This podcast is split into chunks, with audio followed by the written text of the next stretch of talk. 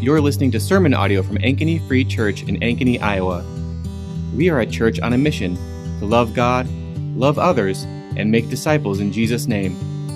To learn more, head over to ankenyfree.church. My name's Todd. I'm one of the pastors here at Ankeny Free Church. It's so good to have you guys here with us today. Uh, one more time, if you would say with me, He is risen. You know, that is such a powerful truth. In fact, it's acknowledged by many people. Atheist author and commentator Peter Hitchens, who's a frequent uh, critic of Christianity, one time on a panel was asked, What is the most dangerous idea in all of humanity? And he said, It is this the belief that Jesus is the Son of God and that God raised him from the dead. And we are gathered here today to proclaim this not as a dangerous truth, but as a life changing truth for all here and really for all of humanity.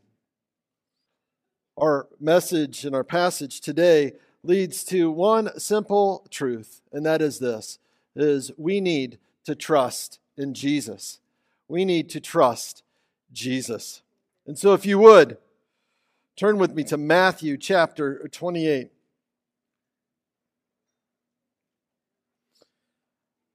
Now, after the Sabbath, toward the dawn of the first day of the week, Mary Magdalene and the other Mary went to see the tomb. And behold, there was a great earthquake, for an angel of the Lord descended from heaven and came and rolled back the stone and sat on it. His appearance was like lightning and his clothing white as snow. And for fear of him, the guards trembled and became like dead men. But the angel said to the women, Do not be afraid, for I know that you seek Jesus who was crucified. He is not here, for he has risen, as he said. Come, see the place where he lay. Then quickly go and tell his disciples that he has risen from the dead. And behold, he is going before you to Galilee, and there you will see him. See, I have told you.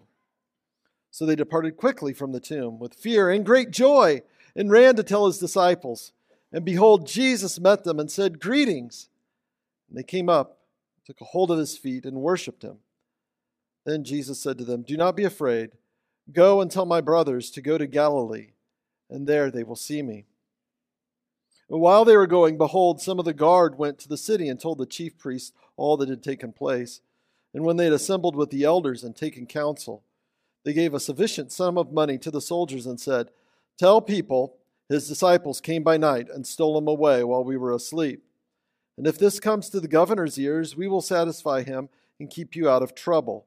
So they took the money and did as they were directed. And this is the story that has been spread among the Jews to this day. Let us pray. Father, I pray that this Easter morning that we would see the resurrection of your son with new eyes, not simply deepening our intellectual understanding, but that our hearts would be changed and transformed. And so, Lord, we ask that you would speak through me, in spite of me. But we ask that it would be your words that transform our heart by the power of your Spirit. For it's in the name of Jesus we pray. Amen. Uh, we need to trust in Jesus. We, we need to trust in Jesus. There's two reasons why here in our passage. Uh, the first is this the resurrection is true. The resurrection is true. Ancient historians such, such as Thallus, Tacitus, Suetonius, Mara bar Serapion, and even Josephus all testify to the reality of Jesus Christ. In fact, even unbelieving historians to this day would equate the reality of Jesus Christ on the same level that they would Roman emperors that lived during Jesus' day. Few question his existence. The question is, is did he really die and rise again from the grave? Well, there's some things here in our passage today that point to the truth of this. First of all, If this was a fake story, you wouldn't have women running to the tomb, women talking to the angel, women running in, verifying that the tomb is empty, women that would then go and see and talk with Jesus, touching his feet. See, uh, unlike uh, the God of the Bible who gives value and dignity and worth to women, in Greco Roman society, a woman's word was not to be trusted. And in fact, her testimony was often not valid in a court of law. If you were making up a story, you wouldn't have your witnesses be women. You'd only do that if it's true.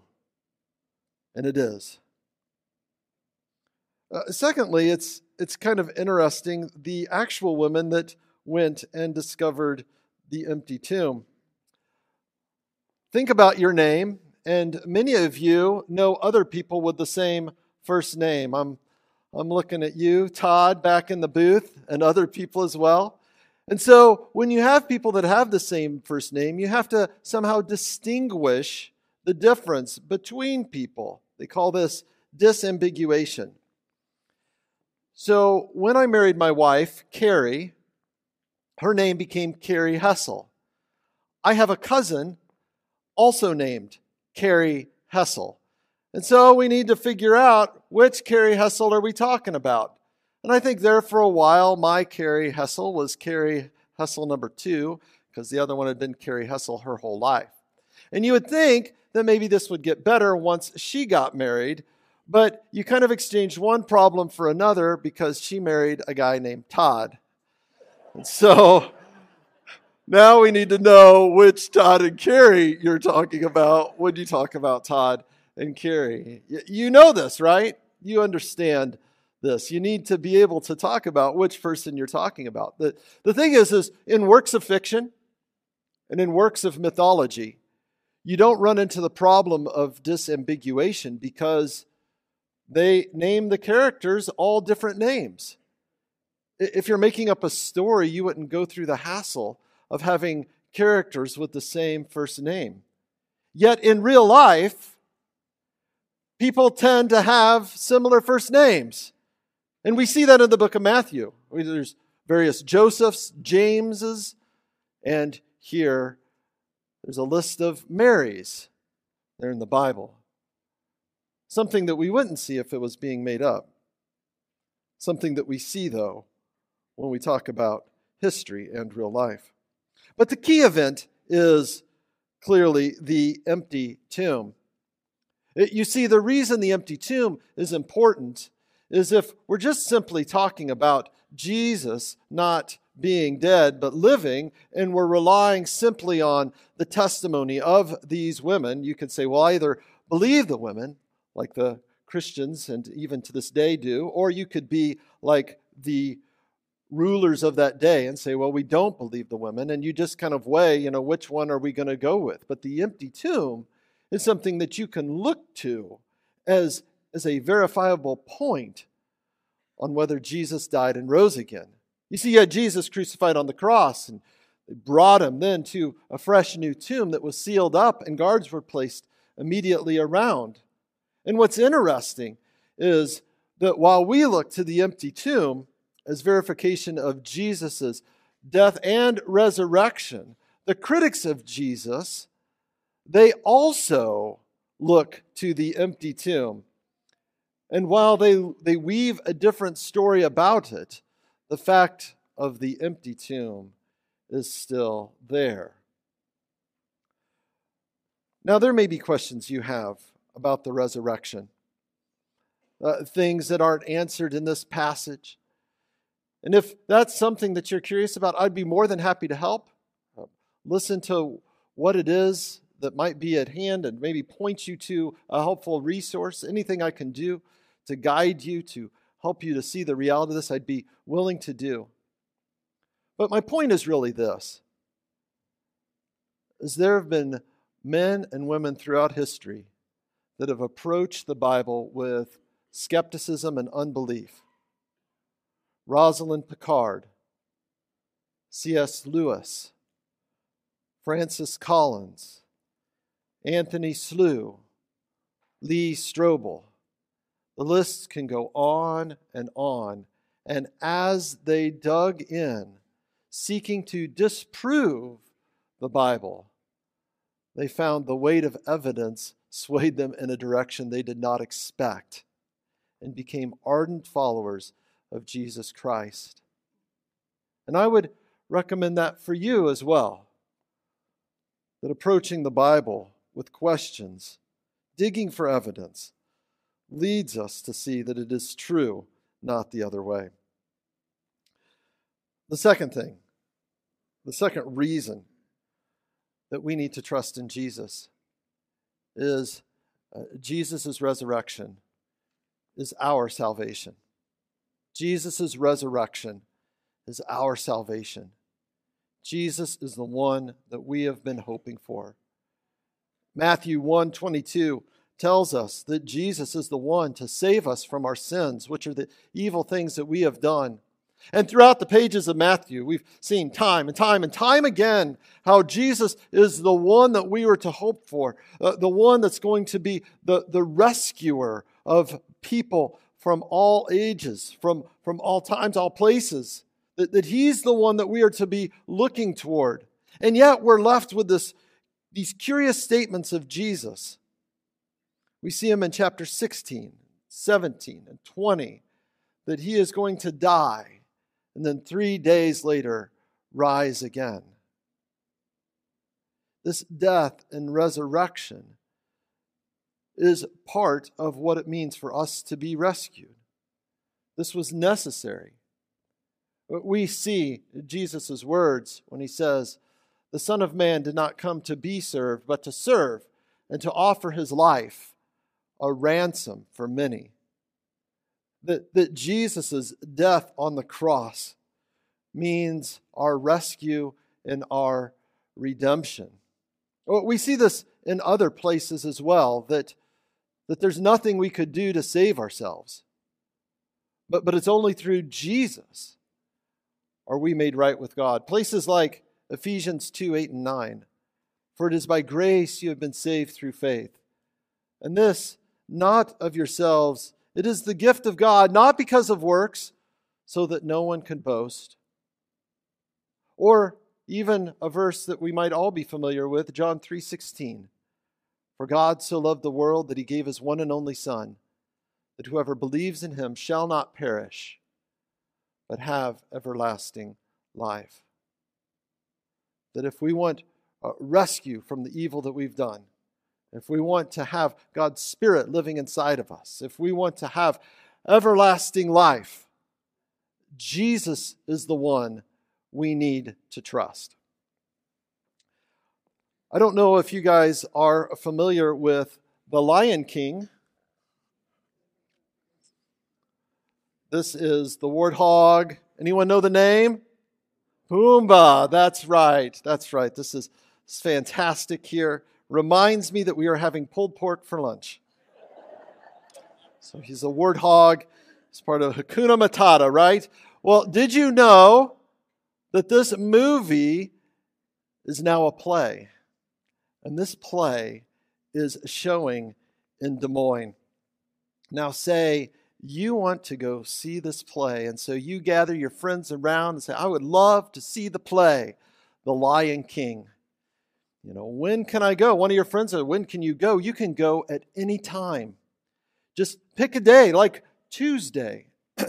and if you want to go at 6 a.m., you can go at 6 a.m. If you want to go at 2 in the afternoon, go at 2 in the afternoon. If you want to go very early Wednesday morning at 1 a.m., you just go Wednesday morning because I believe in my heart that that cast and crew will be ready whenever you get there and they will start performing the instant you sit down.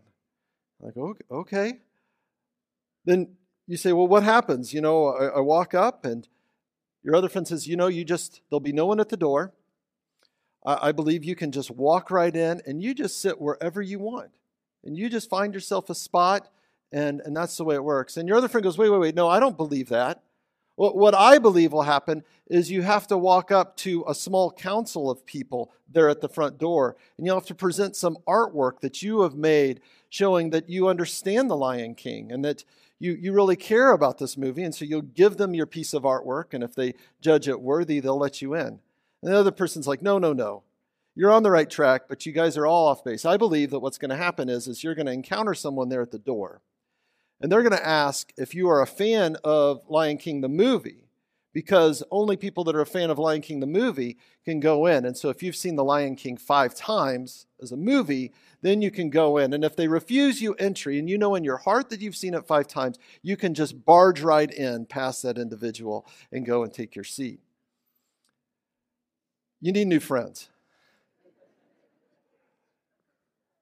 If you believe this about The Lion King, the play, uh, you'll go there and find the doors locked. You'll be politely turned away. You'll be turned away with confused laughter. Or if you manage to get past someone there at the door, you'll be talking about Lion King, the play, how you almost saw it with your new friends in the Polk County Jail. That's exactly what's going to happen. You see, you may not understand everything that goes on to make The Lion King, the play, happen. You, you may not understand the, the, the process of admission. You may not understand um, how they do the seats and variable pricing. You may not understand the role of advertisers or concessions or, or various sponsors. You, you may not understand the dynamics of the cast and crew being able to put on such a production. But you do understand that what I need, I, I need admission in order to be able to go. You know, there's lots of things that one may not understand about all that Jesus has done. You, you may not understand that he became the temple for us, the, the meeting place between God and man. You, you may not be able to fully wrap your mind around him being our high priest, the intercessor between the, the human and divine. You, you may not grasp the, the reality of his sacrifice, a perfect sacrifice, blood being spilt on our behalf. You may not understand completely how it's going to work that we will have everlasting life from simply trusting in Him. But Jesus is the one that we need to trust for all of these things. He is the hope that we have. You see, the Bible tells it this way God is all powerful, all knowing creator, made all that there is, and made us. And yet, what we did was we rebelled, we belittled, we ridiculed him. The, the God who created and embodied things like, like goodness and justice and equity and love, we have scorned.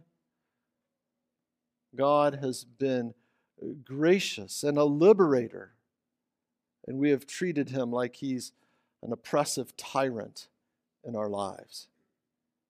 We've joined with all of creation in this great blasphemy. Because God is just, evil must be punished. And so we see that there needs to be justice, justice towards even us. And yet, God is love and God loves us.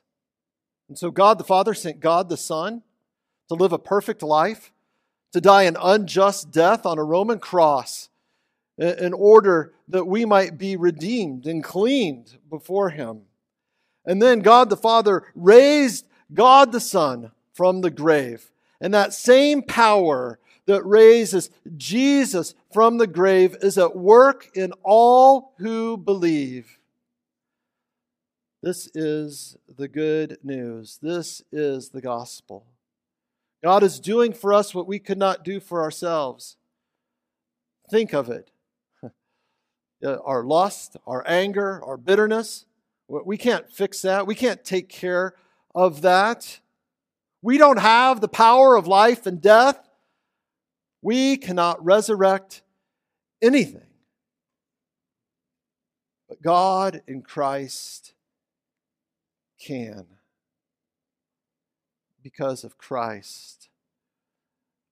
We have forgiveness for what we've done, clean and new, His righteousness inside of us. Because of Christ, God dwells with us, His Spirit inside of us. Because of Christ, we have mission and purpose in this life. Because of Christ, we have life, not only now, but everlasting life in the age to come. To quote the Mandalorian, this is the way. Or better yet, to quote Jesus in John 14 6. Jesus said, I am the way, the truth, and the life. No one comes to the Father but by me. We pray you are blessed and encouraged by this week's message, and we invite you to join us every Sunday, in person or online, for morning worship. Have questions about what it means to know and follow Jesus? Simply email Todd at ankenyfree.church. Thanks for listening.